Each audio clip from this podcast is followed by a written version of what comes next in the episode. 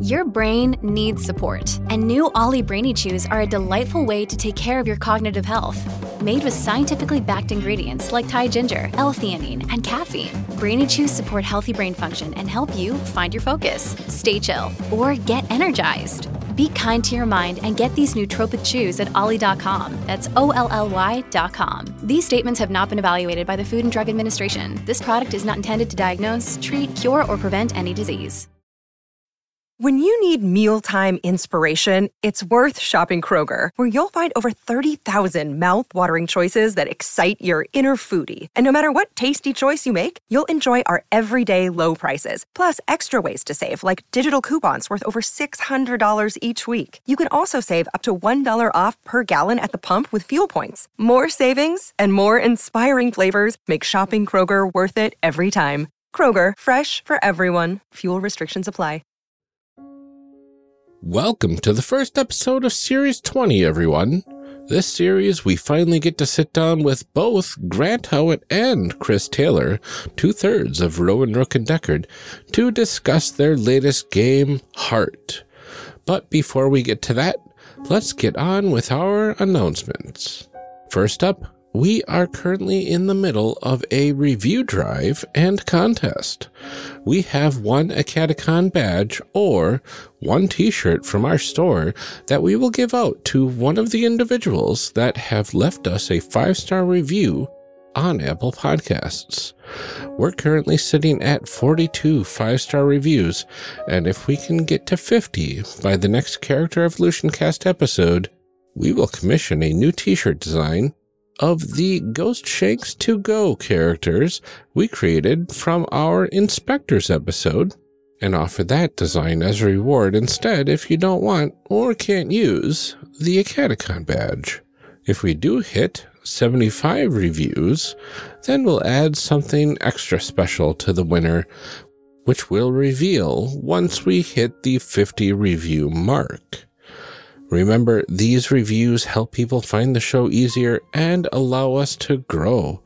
We currently only have one review left in the wings ready to read, but we will get to that once Amelia and I can sit down to record the next cold open together.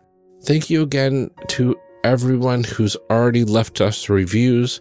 They truly do warm our hearts whenever we get to read them. I don't have any further things to announce as of right now, so let's go ahead and get on with the show. Enjoy.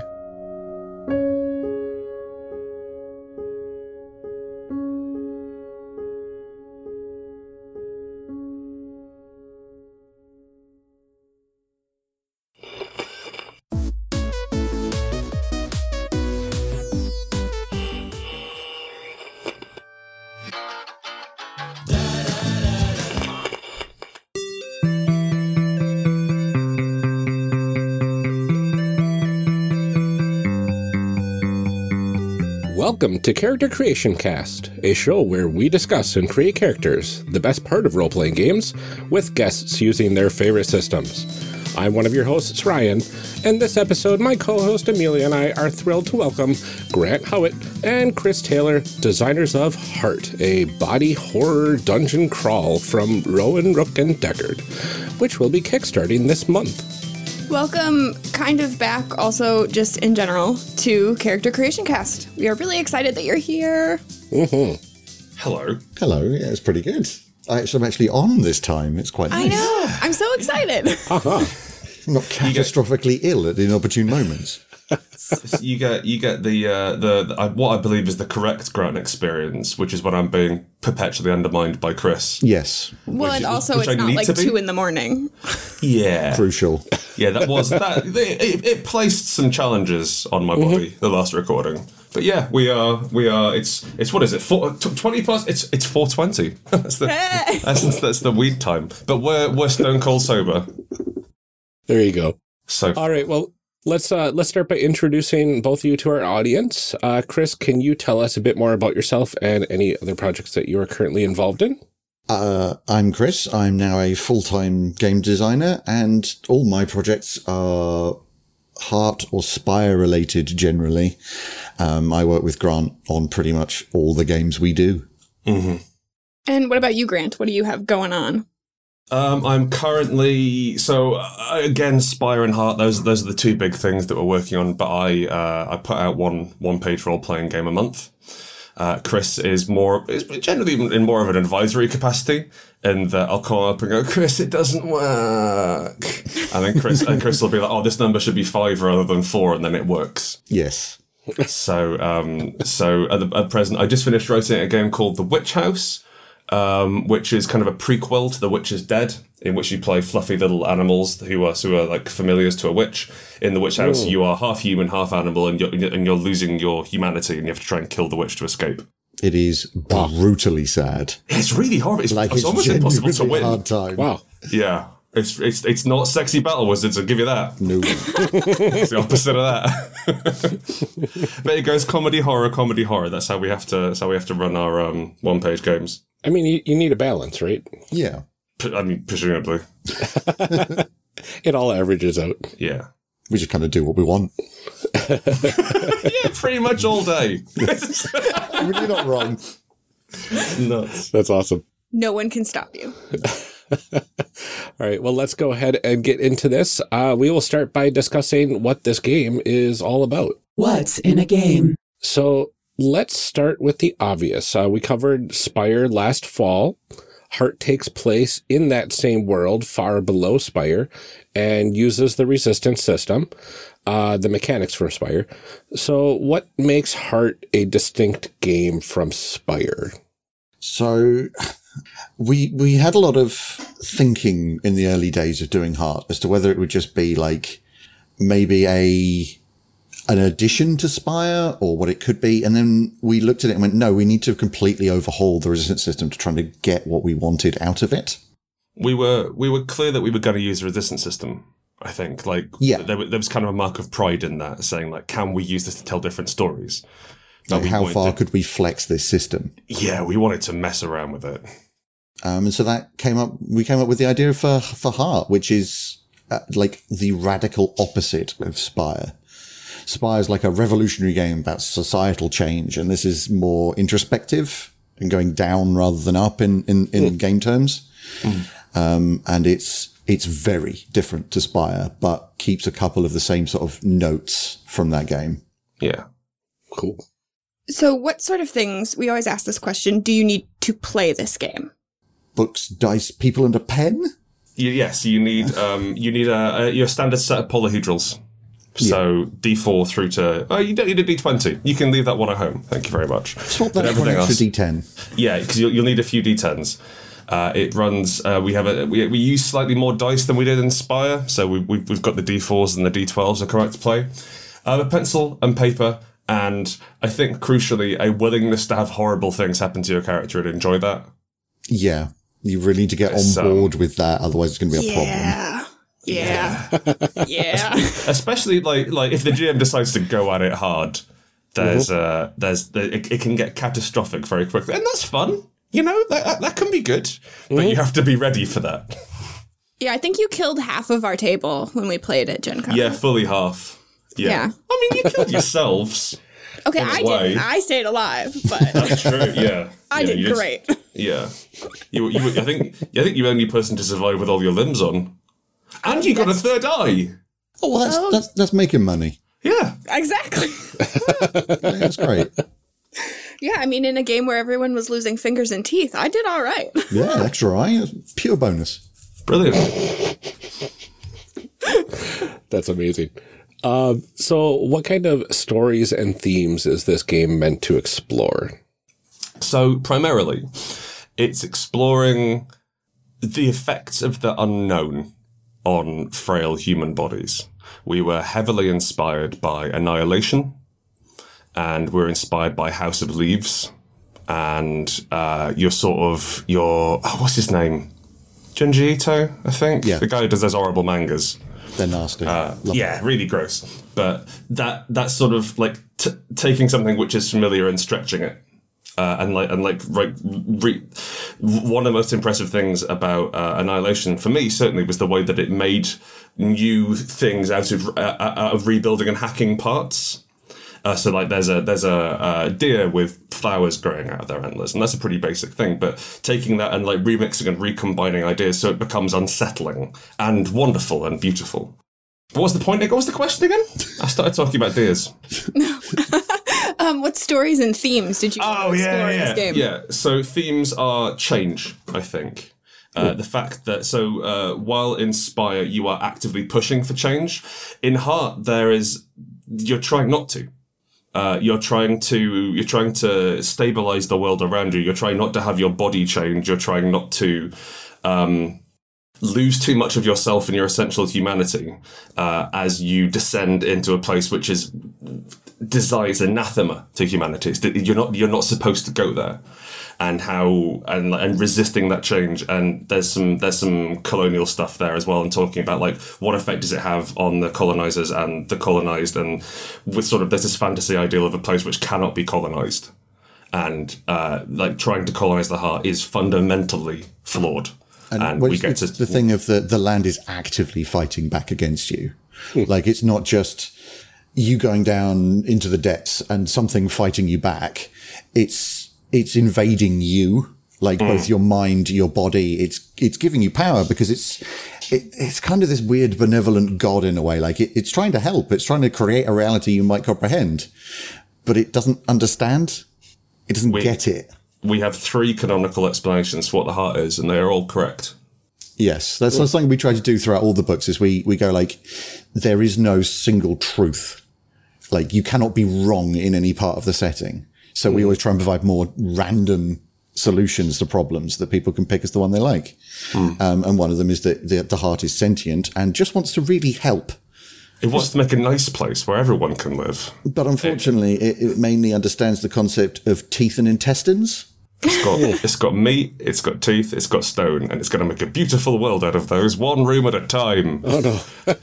and it just wants the best for you. It just has to change you so you can work properly. Yeah. and, there's, and like there's lots of different ways which you can run the heart, um, which you can run the the intelligence of the place itself, and you'll tell slightly different stories. But primarily, it's about uh, exploration and understanding the self and understanding um, the world around you. and like kind of accepting that transience and mm. maybe trying to like pick something that's yours and really look after it. Whether that be like your sanity or even a location in the game you can kind of go you know what? Actually the people here are good despite being a bit iffy. They they are ultimately good people. I want to keep this. I need to i need to protect this hmm. um, from change and let them change at their own pace rather than be forced to change. Hmm. Very cool. This is a new game, obviously, but I want to talk a little bit about um, kind of where this idea came from and, um, you know, like any big revelations that you've maybe had while playtesting it. How did this start? It was Chris's idea. it was So every every every four months we have a we have a meeting. Uh, the uh, the the three mysterious figureheads behind Rowan, Rook, and Decard, which is me, Chris, and uh, Mary Hamilton. So not that mysterious, I guess. We get together Fairly and we plot out. I've met all of we're you. You're what- real people. yeah. Yeah, yeah, we're, we're genuinely real. Uh, we get together and we plot out what we're going to do over the next four months. What our what our goals are, like how, how we're going to get ahead as a business. And and so like we were we were floundering around trying to write uh trying to write effectively a sequel to Spire, which wasn't quite taking. And Chris was like, "Oh, what if we did OSR?" And I was like, "Oh yeah, we could do OSR. We could do a sort of dungeon crawl idea in the." in the uh, in the resistance system. But how would we sell it? And then Chris had the best idea ever, which was I don't know which idea you're referencing now. I've had Oh, just- many good ideas. Every idea I have is pure gold. I need you to narrow this down. Yeah. My, my apologies, Sensei. Uh, it was it was your idea to just set it under Spire. Yeah, so setting it under Spire lets us have essentially free reign that we can mess with. Because Spire is such a uh, bizarre is perhaps the wrong word, but a, a mutable setting and a crazy setting. Like there's all sorts of different interacting factions and all sorts of stuff. We can drag that down and push it into in, into a dungeon crawler, and we can look at a story game version of OSR. Because I, I personally really like OSR games. However, I'm not going to play any of them they're difficult, right? Like I want a nice, I want a nice, relaxing game. I don't want to look at tables at any point. And so there are there are games that do that really well, sure. But we wanted to take the kind of um, story first abilities from Spire, the ability that goes, you know what? Actually, I already know this place. I've I've done a cool thing here before. Uh, I'm creating this part of story and put that into a dungeon crawler rather than like you've got 30 feet of movement. You're like, cool. Okay. I've been down this massive spiral staircase before. I know what's at the bottom. Um, and it let us really mess with the kind of basic OSR formula of you turn left. There are now two doors. Which do you go through? One is trapped, that sort of stuff. Uh, I think that setting it in the heart and like exploring what the heart is, like the quite early on, we ca- we, we came onto, onto the idea that the heart is intelligent and will try and build a perfect world for you. It just gets it wrong, or it'll try and give you what you want as you go into it, which is the role of a GM.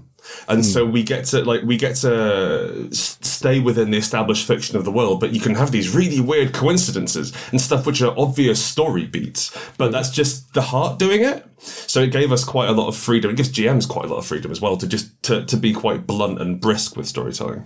Like, for instance, there's, there's one, um, place in, in Heart that we've detailed called High Rise.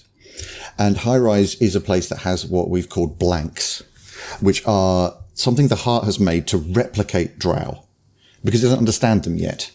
It just has the memories of people who have been into the heart to sort of work off of. So it's created how they look and it's gone, okay, you've go through daily lives. So it's, it's using like machine learning to just let these drow go through their daily lives so it can experience it and then try and improve it in certain ways. Like maybe they, may- may- maybe they flourish with everything on fire.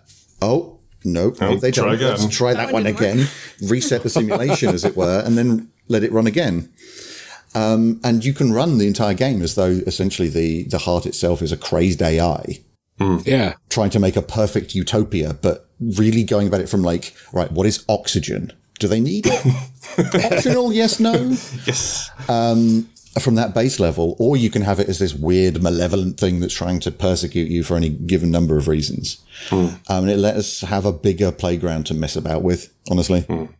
How much had you defined like what the heart was before you started doing this game? Because I know that it was much. like a little bit in Spire, but not a lot, right? We Yeah, expressly had the heart not mapped. Mm-hmm. Chris was really super clear on that. Yeah. At no point did I ever want the heart map to Spire because it was this kind of threat, like this alien concept, and you could just drop it into any game as the big bad if you really wanted to. Or instead of like in some games, you're like, well, it was magic. Magic happened. Like, well, it was heart. The heart Yeah. did it. Sure. Um, and it, it, yeah, it was about that freedom of it. It was really good. So then But- was it tough to like change that for this to kind of take some of that away? Yeah. I'm going to say for the first four months of production, Chris and I had different ideas of what the heart was. Like radically different. And we Yes. hadn't actually communicated properly about what it was. And we were just, I- we were writing based Yeah. on two entirely different paradigms of what the heart was. Oh, I thought it was a giant endless city, and Chris thought it was a big cave with some buildings in. Yeah. And, And we have so since both. smudged those together. Yeah. Because And Chris's, that Chris's of, bits have more caves. yeah, my bits have more caves. Um, because, because it's so reality warping, you know what? Sure. The answer Yeah. is yes. If the answer, if you think of something, the answer is yep, yep, it has it. Sure. Part of the frustrations we've had with Spire is we are not hard sci-fi writers. We are not hard fantasy writers. We are. We do not like having to show our working or do any research. That sort of thing. Just, just sort of like mush ideas together and go, go, go. Don't look at them too hard; they'll fall over. And people will say, "Oh, but how tall is Spire?" Well, I don't. I don't know. why does it matter? Seven. How tall do you want it to be? It's as tall as it needs. It's, it's as tall as you need it to be plus ten percent. Whatever, that's fine. But people like like oh, actually, I've done the maths. And no, shut up. You can't. No, it's bad. And so heart, they can't do the maths anymore. We've like we've removed all the Suck it, bits. Yeah, yeah. yeah. Get, put this one on your calculator. Like, Completely got- stymied that entirely. We've got, but we've got extra skies under there. We've got seas. We've got trees that grow with no um, sunlight. We've like, we just because because we got we've got this, this sort of loose primordial soup of reality, just making whatever it wants. We can put whatever we want down there, and so can you, and so can your players. And that's that's uh, it's quite free. But I think we've had to certainly we've had to explore a little bit about what there is and what there isn't because there's because like there, there's certainly uh, like we'll be writing something and we'll be saying is this Spire this isn't this isn't heart is it this is Spire like the very first um as chris was chatting about high rise i did this full breakdown of high rise uh, as one of the first things we wrote for the book uh, and it's about three, three, four pages long, and it, it detailed the cult, and it detailed there's a, there's a there's a suicide cult there, and the blanks, as Chris mentioned earlier, and the buildings. And so I, I sent it over to Chris. He was like, "This is great. It's a Spire setting. This is this is just Spire. What you've written here. There's far too many people. There's far too there's far too much. This needs to be weirder." And so we cut it back, and we left more up to the GM, and it's more. It's I think it's. One of the benefits we've had is understanding that no two hearts are the same. Oh, Like, we're like, oh yeah, yeah. Oh, that's nice. So Well, like, something um, we learned from Spire. Like everybody described every district in Spire completely differently, and we were so happy with that that we wanted to promote it more and give you more tools to mess about with. Like what we do is essentially we write we write the first third of everything in great detail, and then just kind of let the tracks of that railroad buckle outwards. and you're on your own. you know, it's, it's your minecart right now. Knock yourself out. Yeah. Um, so we give you the prompts and we give you enough structure to let you just run with whatever weird stuff comes into your head. we give you a blank map, and the map has slots on, and it's like put the things you like and that your players will like in here, and that's what heart looks like for you. And maybe if you come back down in six months, it'll look different. But there's no sort of this is canonically what's here and what's there. It's all smudged up together. Uh, also, because it's quite hard to map three dimensional space, we found out. Yeah, really hard. Yeah, we don't like It's to really expensive to like put that in the books and like. you need a lot of pop up. Yeah. Yeah. What are the holograms? I would God, buy that- a pop up book of Spire though. I You and everyone to know else that. would buy a pop up book of Spire. I think, but- You open it and a that. mile of tower shoots straight out of it. But then we'd just know exactly how tall it was. So although I'll put in a not to scale at the bottom. augmented oh, reality is making a huge hit on like where you can put a, a cell phone on a picture and through the cell phone the oh, picture yeah. transforms into something you know completely different and three-dimensional and everything hmm. Wouldn't that be great if you just put like a postage stamp size QR code down your table and you look at it through your phone and then track the phone up like miles and miles of city until it starts breaking cloud. You're like, well, there you go. You wanted a picture of it. or, or just just like just say you're very close and it just fills the entire screen. yeah there you go it's just a wall Yeah, it's, it's a very big wall. Frustum culling, mate. There you go. Even e- even easier. Put yourself inside the spot. It's a single room. Oh no, you've teleported inside the wall. Oh no. Traps. Five ninety nine, please. awesome so uh, before we get into character creation um, there are probably some basic terms and concepts that we need to know uh, before we get in there um, and we've got listed stress fallout domains and callings um, can you tell us a bit about any of those Let's take let's take these in turn. Okay. Uh, I'll go first. Sure. So stress is theoretical damage. Stress is stress is uh, stress is uh, damage, uh, misfortune, bad luck, uh, mind messing. Uh, none of which has a mechanical effect on your character. Think of it like um, stamina rather than wounds. Uh, To copy from a different game of ours, which you haven't read, uh, but but stress uh, stress has no mechanical impact on your character. However, the more of it you accrue, the more likely you are to get fallout, which is So fallout is the is turning the potential of stress into a concrete problem that you now have to face. So it'll in if you taken enough blood stress and you get blood fallout, it could break your leg. Um, if you get enough fortune fallout, so your luck has run out, you can get lost. Um, echo, which is your kind of effect on the heart and the heart's effect on you, like that internal struggle, it can start mutating you. It can start changing the way that you see. But like, when I say changes the way you see, I mean literally how you see changes. You see through your hair. Yeah. Um, and you can, you can have fallout that means, oh, cool. A load of weird people have started following you around because of your great deeds. You've accidentally started a cult. Like Happens to me all the time. yeah, it's, it's too common.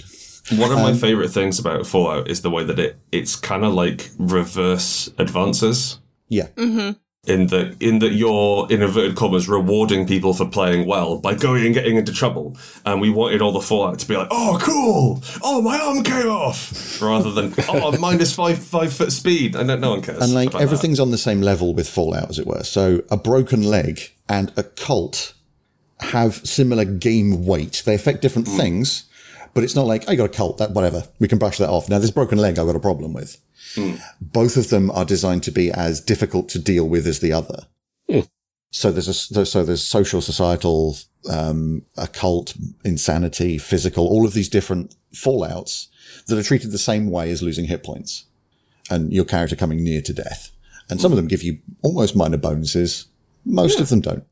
Hmm. I like the idea though that they are related to the bad thing that happened because I feel like that's that's a thing that always annoys me in games is just like you are minus four whatever. Yeah. and it's like it doesn't matter why I failed or how I failed hmm. that it's just generic bad thing happens. And that's really frustrating to me narratively. So I really like that it's related to what happens and how it happens and it just like feels hmm. more like consistent or in line with what's happening. Sure. And that's, that's one of the nice things. One of the things I, I most like about it is that it's not on a random table. It's not like a hit location chart. It, you choose whatever narratively makes sense at the time. Um, like if you've just essentially suffered blood fallout in quotation marks, but also it was from an icky monster who like spat a load of gunk at you. Well, maybe we could turn that into an echo fallout. Like it's suggested that you do blood because of X reasons or whatever, but you can change it. Nobody's going to stop you. It's entirely between the player and the GM. Yeah, and the whole the, everything from like character creation through to hit points is built up as essentially a dialogue. Everybody has a say, including the player, in how their player get in how their character gets hurt. Yeah. Because it's, cause it's what people want to happen to them. Amelia, you seem to be a, a strong proponent of this, in that you, you actively love it when things go wrong for your character in, the, in, in a good way. Yeah. Oh yeah. It's fun. It's fun might- to see what happens. We might as well reward people for doing it. We might as well encourage them by giving them effectively cool things mm-hmm. that happen when they go wrong. Well, and I think it encourages people even who aren't actively interested in that, people who mm. don't necessarily want to fail, because I've played with those kinds of people before. But I think it encourages them too to try and see what happens if it is something like cool or interesting or, you know, like related to what's happening. It feels a lot more gratifying than just like mm. Bad. It's a bit like in Dungeons and Dragons. There's uh, chapter seven, I think, is the spell is the spell chapter, and you only get access to that chapter if you play one of the spellcasting classes. And our Fallout chapter is as cool, and you only get access to it if you make stupid mistakes. Mm-hmm. So you have to go and play faster harder, and you'll and you'll find the fun bits of the book And the thing that is, we've we, we found people find it kind of addicting in a weird way.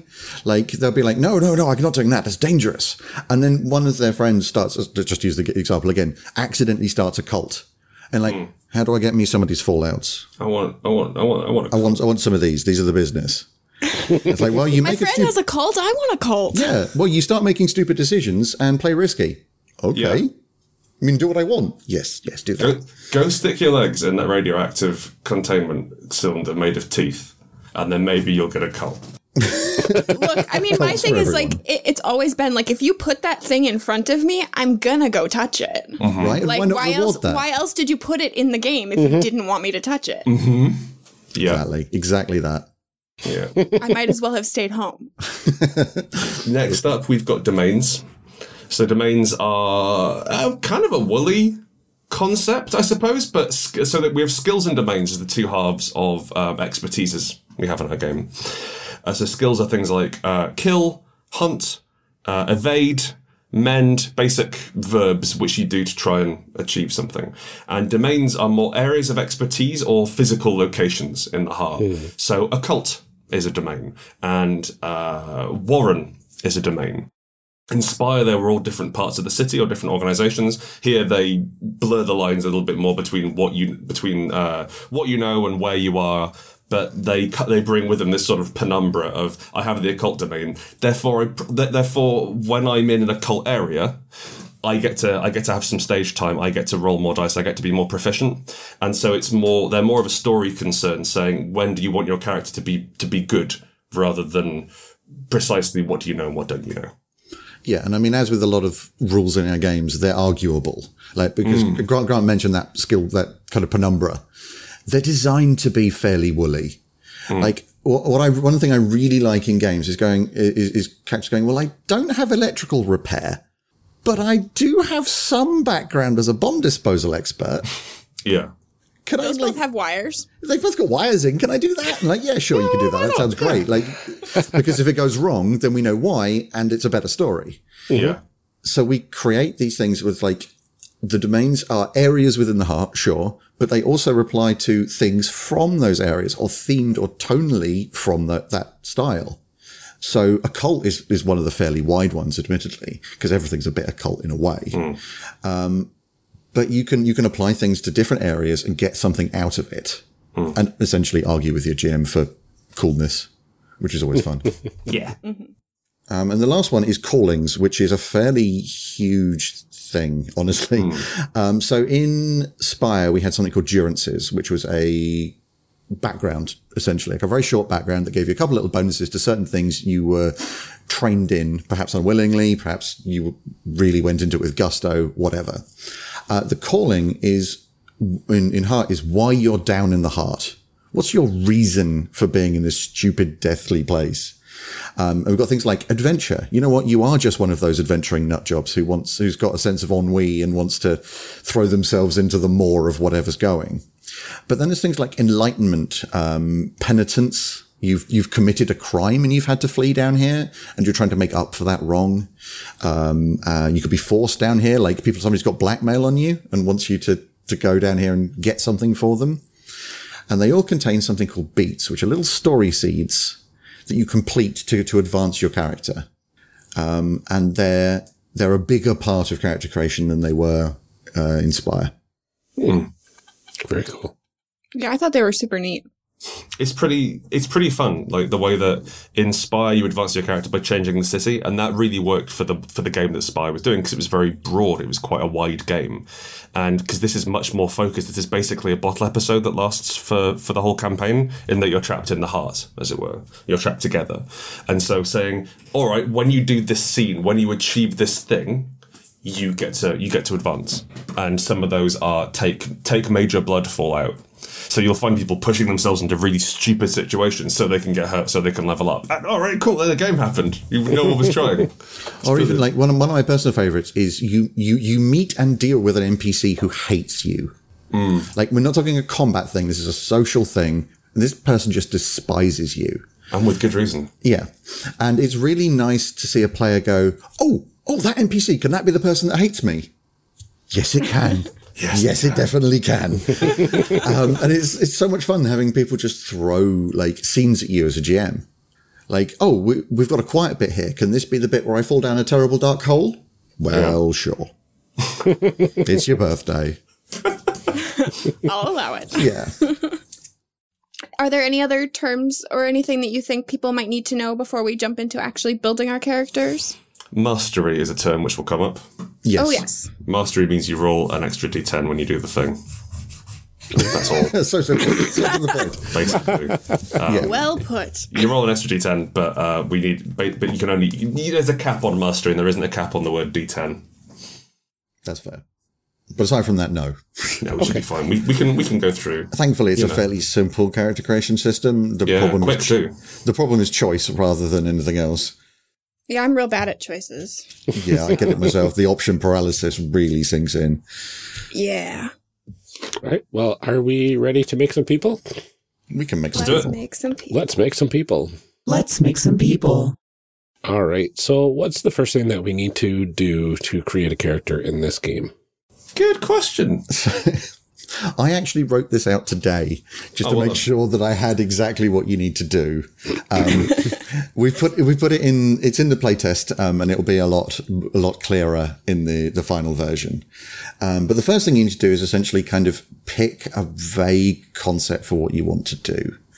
Um, like, do you want to be somebody who throws about weird? Well, I say throws about. This isn't fireball, but who interacts with weird magics. Do you want to be slightly more mundane in a difficult world? That sort of stuff. Once you've kind of got that idea, the next thing to do is to pick uh, a race. Um, and races have absolutely no mechanical benefits at all in this game. Um, there's a couple of people of NPCs who might look at you a bit differently if they came from Spire, which was a very segregated game. Um, but down here, everybody's in hell. Like, who's going to be mean to you because you're a gnoll in this world when the literal chairs are trying to eat you? Um, so you've got humans who are kind of gnomes, like they're enterprising, they're archaeologists, they're inventors. Tech focused, yeah. Yeah. Uh, you've got drow, who we saw a lot of in Spire, um, and are honestly the most common down here because it's their city. They're people. Yeah. Like, They are the default. Yes, they are. They are definitely the default. Uh, you've got the Aelfir, who previously were unplayable in Spire because they were awful oppressors, and we don't want people playing awful oppressors. Um, but down here, most of them are as bad off as everybody else. They're they're they're not part of the society which they've been exiled from. Yeah, like a lot of them are unmasked, which, if you've seen Spire, is just like the biggest social transgression ever. Um, and you can play as Gnolls, who are lovely wolf boys. Big dog boys. Yep. Um, and it's it's kind of nice to know what sort of culture you're coming from. Like the playtest document doesn't have anything on this because it's not mechanical, so we skipped it. Honestly, Yeah. um, we we needed to cut to the the quick of what we were testing, um, but the full book will have a bit more of this. Um, so, for instance, if you're picking a gnoll, they're they're very good at things like demonology. They've got their they've got their claws in many weird types of magics. Um, but if in doubt, the easiest thing to do is just assume drow. Slap, slap a French name on it, change a couple of letters, Bob's your uncle. Yeah. So um, the next thing you'd do, I think, is you'd pick your class and then your calling, Chris. Either way round, you want to do it. Yeah, either way around. Uh, so what I'd recommend you do is take a look through the uh, through the callings. In fact, yeah, take a look through the callings first. To the first in the first in the document. So we've got this adventure, there's enlightenment, there's forced, there's penitent, and there's heart song. Um, all of those, aside from heart song, make sense just from the word. Uh, heart song is when you sleep, you dream of the heart. So you get to be that weird sort of, oh, I've heard, I've heard whisperings in the undercity. There, there are eyes that look upon us from below. You get to do all all, all that if you want to, uh, and be rewarded for being weird and being part of the city take a look through those, see what beats there are, see what you're excited about doing, and then take a look at the classes. Should should we, should we run through the classes in turn, Chris? Because at, a moment there's uh, there's six.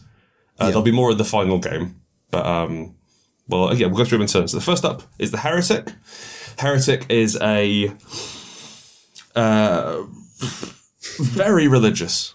Absurdly religious person who's been exiled from the city above, uh, or like their great great grandparents were, and they're still sort of bitter about it.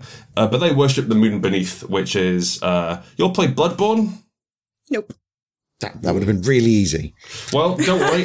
For- for anybody listening, no, hang on, wait, wait, wait, wait, wait, wait, wait. No, no, no, no. It's a completely original idea that we yeah. came up with ourselves. We're smarter Wow. than them. We and didn't. it's super cool because that's what I played. we didn't just nick it from Bloodborne.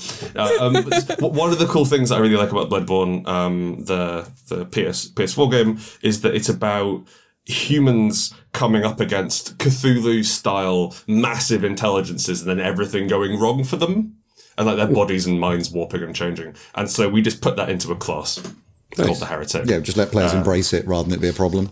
Yeah. Uh, so like their their most iconic ability is communion, uh, which you just you open a tiny little uh, channel to the goddess in your mind, and then everyone who can hear you speak in tongues takes damage. That sort of thing. Including your party, I feel I should Yeah. stress there. They can plug their ears with wax. That's their problem. Yeah. Um, The next next up, we've got the Hound. Chris, tell us about the Hounds. So when the heart was kind of first discovered, the Aelfir sent down an enormous military unit to kind of essentially go, well, more land, hooray, we'll take it for the spire. Um, that got messed up real quick. Um, and the Hounds are the splintered factions that kind of came from that original unit getting destroyed. And they've placed themselves as watchmen of the, of the heart. So they've, they're an informal police force. I feel I should state there is no single book of rules or laws here. And, and one way you can become a hound is to kill a man who's got a badge, take the badge, and then pretend to be a hound. That's You're perfectly legitimate. Yes, you are a perfectly perfectly Um, cromulent hound. Well, I feel like if you defeat somebody in combat, you assume their position. Isn't that That's just how, it that works? Yeah. That's how I got this job. Yeah. um, and so they, they enforce what they consider the laws. Um, the problem is that none of them agree. yeah. So they just enforce whatever they feel is just and right, which, as you can imagine, is a sliding scale. Very, very heavily um, inspired by Vimes from uh, from Discworld, and every film Ray Winstone has been in. Yep. If you imagine Uh, he's a- Ray oh, Winstone in a World War One trench fighter, Do you know who Ray Winstone is, Americans? That is I am not, a the person to ask about anything. Okay. Ray Winstone, he's like he's like a chestnut crossed with a testicle. and he talks like this. He's no nonsense. imagine a square London gangster from films. That's Ray Winstone. Yeah. And then put him in a World War One trench. A World War One trench and give him a badge. Now transport that trench to hell. And Okay. that's the stuff. Really, really basic ideas. Yeah, just like whatever. Uh, the next class we've got is the junk mage. Oh, the junk mage. The junk mage. Um, honestly, I think it's both of our favourite, isn't it? Not quite. Not quite. Um, we were we wanted to have a wizard class. We wanted to try and work out what they were doing. We had them as hackers for a while, but what we've got them now is the junk mage is someone who is basically siphoning power off from something far more powerful than they are. So like a warlock, except they're breaking in. Uh, like they, they are, they're like they've got they've got the the hose pipe up and they're they're, they're sucking gas out of a, out of a, a, a demolich's brain. Yeah, uh, it's, it's it's a warlock with a patron who hates them, and they are chemically addicted to the power that they can get from that patron. which is fun. Um, so we we got to then we, we, we got to invent all this huge larger than life imagery around all the supernatural patrons, and then just sort of put it somewhere where the players can't go. Except if you play the junk mage, then you can sort of plug your mind into it. Yeah. So that's pretty cool. Uh, at present, we've got rules for um, basically earth, uh, fire, and water, but we've dressed it up with some fancy words. Don't tell anyone. It's not You're like giving away all the secrets here. Knights, Chris. so. Yeah, the Vermisian Knights are uh, probably the best way of explaining them is tanks. In the in the classical like trinity of role playing games like fighter, tank, healer, uh, but also literal tanks like the military style. Um, they are the defenders and explorers of a cursed train network that caused the whole heart problem in the beginning. Um, it's a it's a spire plot line essentially where they built they tried to build a mass transit network and thought, well, we'll plug it into this un- otherworldly reality to, to give it some power because we're terribly bright. Um, and it went horribly wrong, as you can imagine. And the Vermisian Knights are the uh, are the uh, the armed forces of those people. So they wear reclaimed armor built from old train carriages. Like they can wield a train door as their only weapon. Um, and they can jack into like this, uh, transit network. They can shortcut distances. They can, um, etherically charge their armor so that it's massively conductive so that when somebody hits them, it feels like a train's hit them.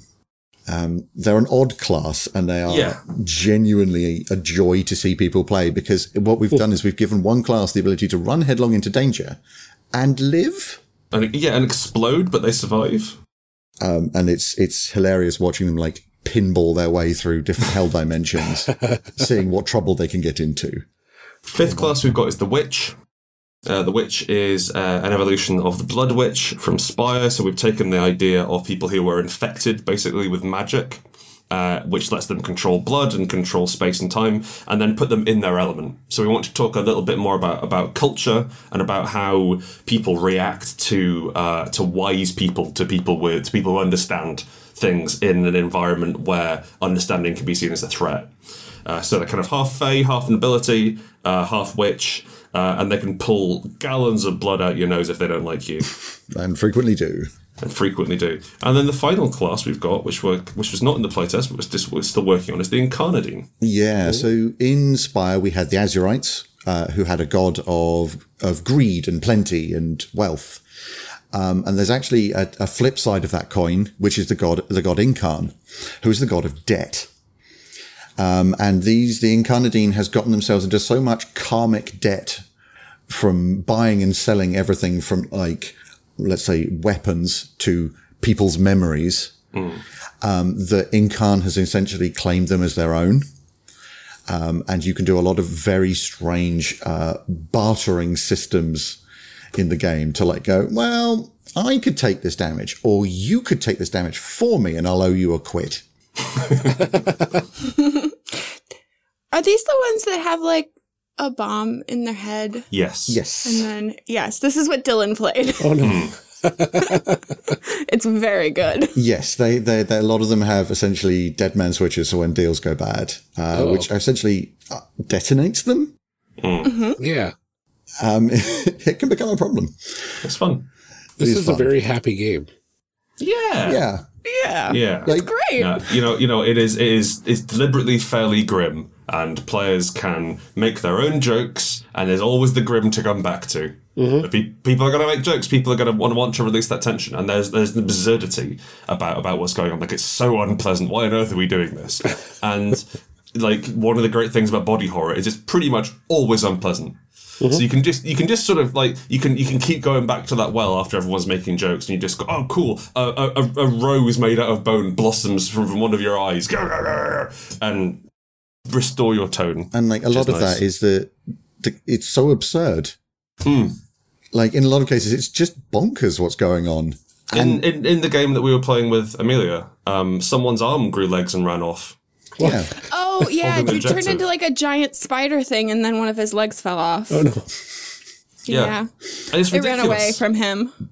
But like you can use that to break that awful tension of everything is dire. This is a nightmare. And then one of your arms scuttles off. You're like, well, no, there's literally no way I can't laugh at that. That's ridiculous. I'm not even mad. Yeah, like that's that's funny, and then you can come back to the and make it as gritty and dark as you want, or you can probably shift the lever towards levity. yeah mm-hmm. Yeah, I mean, I think we had we had a casino thing that was like you were paying in your memories, and it was it was dark, but then also like it was really fun because also you could pay with teeth, and that was just fun. and you you were basically the overworked middle management and janitorial staff oh yeah, of of an infinite casino. Yeah, it was good. yeah it was fun Thank you for joining us for part one of this character creation series. We'll be back in part two, picking up right where we left off. Character Creation Cast is a production of the One Shot Podcast Network and can be found online at www.charactercreationcast.com. Head to the website to get more information on our hosts, this show, and even our press kit. Character Creation Cast can also be found on Twitter at CreationCast or on our Discord server at discord.charactercreationcast.com. I'm one of your hosts, Ryan Bolter, and I can be found on Twitter at Lord Neptune or online at lordneptune.com. Our other host, Amelia Antrim, can be found on Twitter at Ginger Reckoning. Music for this episode is used with a Creative Commons license or with permission from the podcast they originated from. Further information can be found within the show notes. Our main theme music is Hero Remix by Steve Combs and is used with a Creative Commons license. This podcast is owned by us under Creative Commons. This episode was edited by Ryan Bolter. Further information for the game systems used and today's guests can be found in the show notes. If you'd like to leave us a rating or review, we have links to various review platforms out there, including Apple Podcasts, in our show notes. Also, check the show notes for links to our other projects. Thanks for joining us. And remember, we find that the best part of any role playing game is character creation. So go out there and create some amazing people. We will see you next time.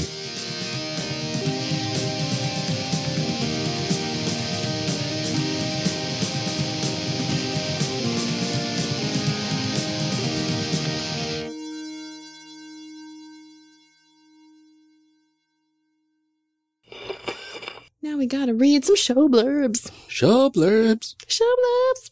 Show blurbs. Show blurbs. Character Creation Cast is hosted by the One Shot Podcast Network. If you enjoyed our show, visit oneshotpodcast.com, where you will find other great shows like Modifier. Modifier is an interview show hosted by Megan Dornbrock, all about why and how people change games. From the hobbyist to the professional, from house rules to publication, we all have in mind a better way to play. What's yours? Design Doc started as a podcast about designing a role playing game. Over the years, it's turned into so much more. It's a show about the challenges of burnout, making money from creative projects, and what goes into bringing a game to life. Come along with Hannah and Evan in a living documentation of the game design process. One review described it as the audio equivalent of taking a hike with a good friend. You can search for Design Doc on Apple, Spotify, or wherever you listen to podcasts.